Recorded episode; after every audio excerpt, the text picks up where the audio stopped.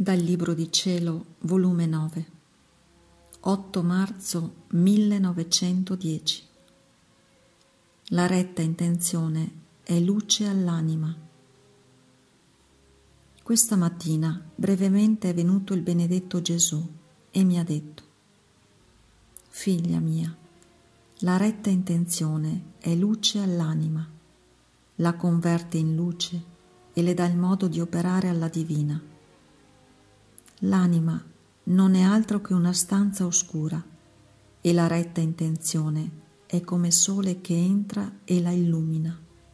Con questa differenza, che il sole non converte le mura in luce e il retto operare trasforma tutto in luce.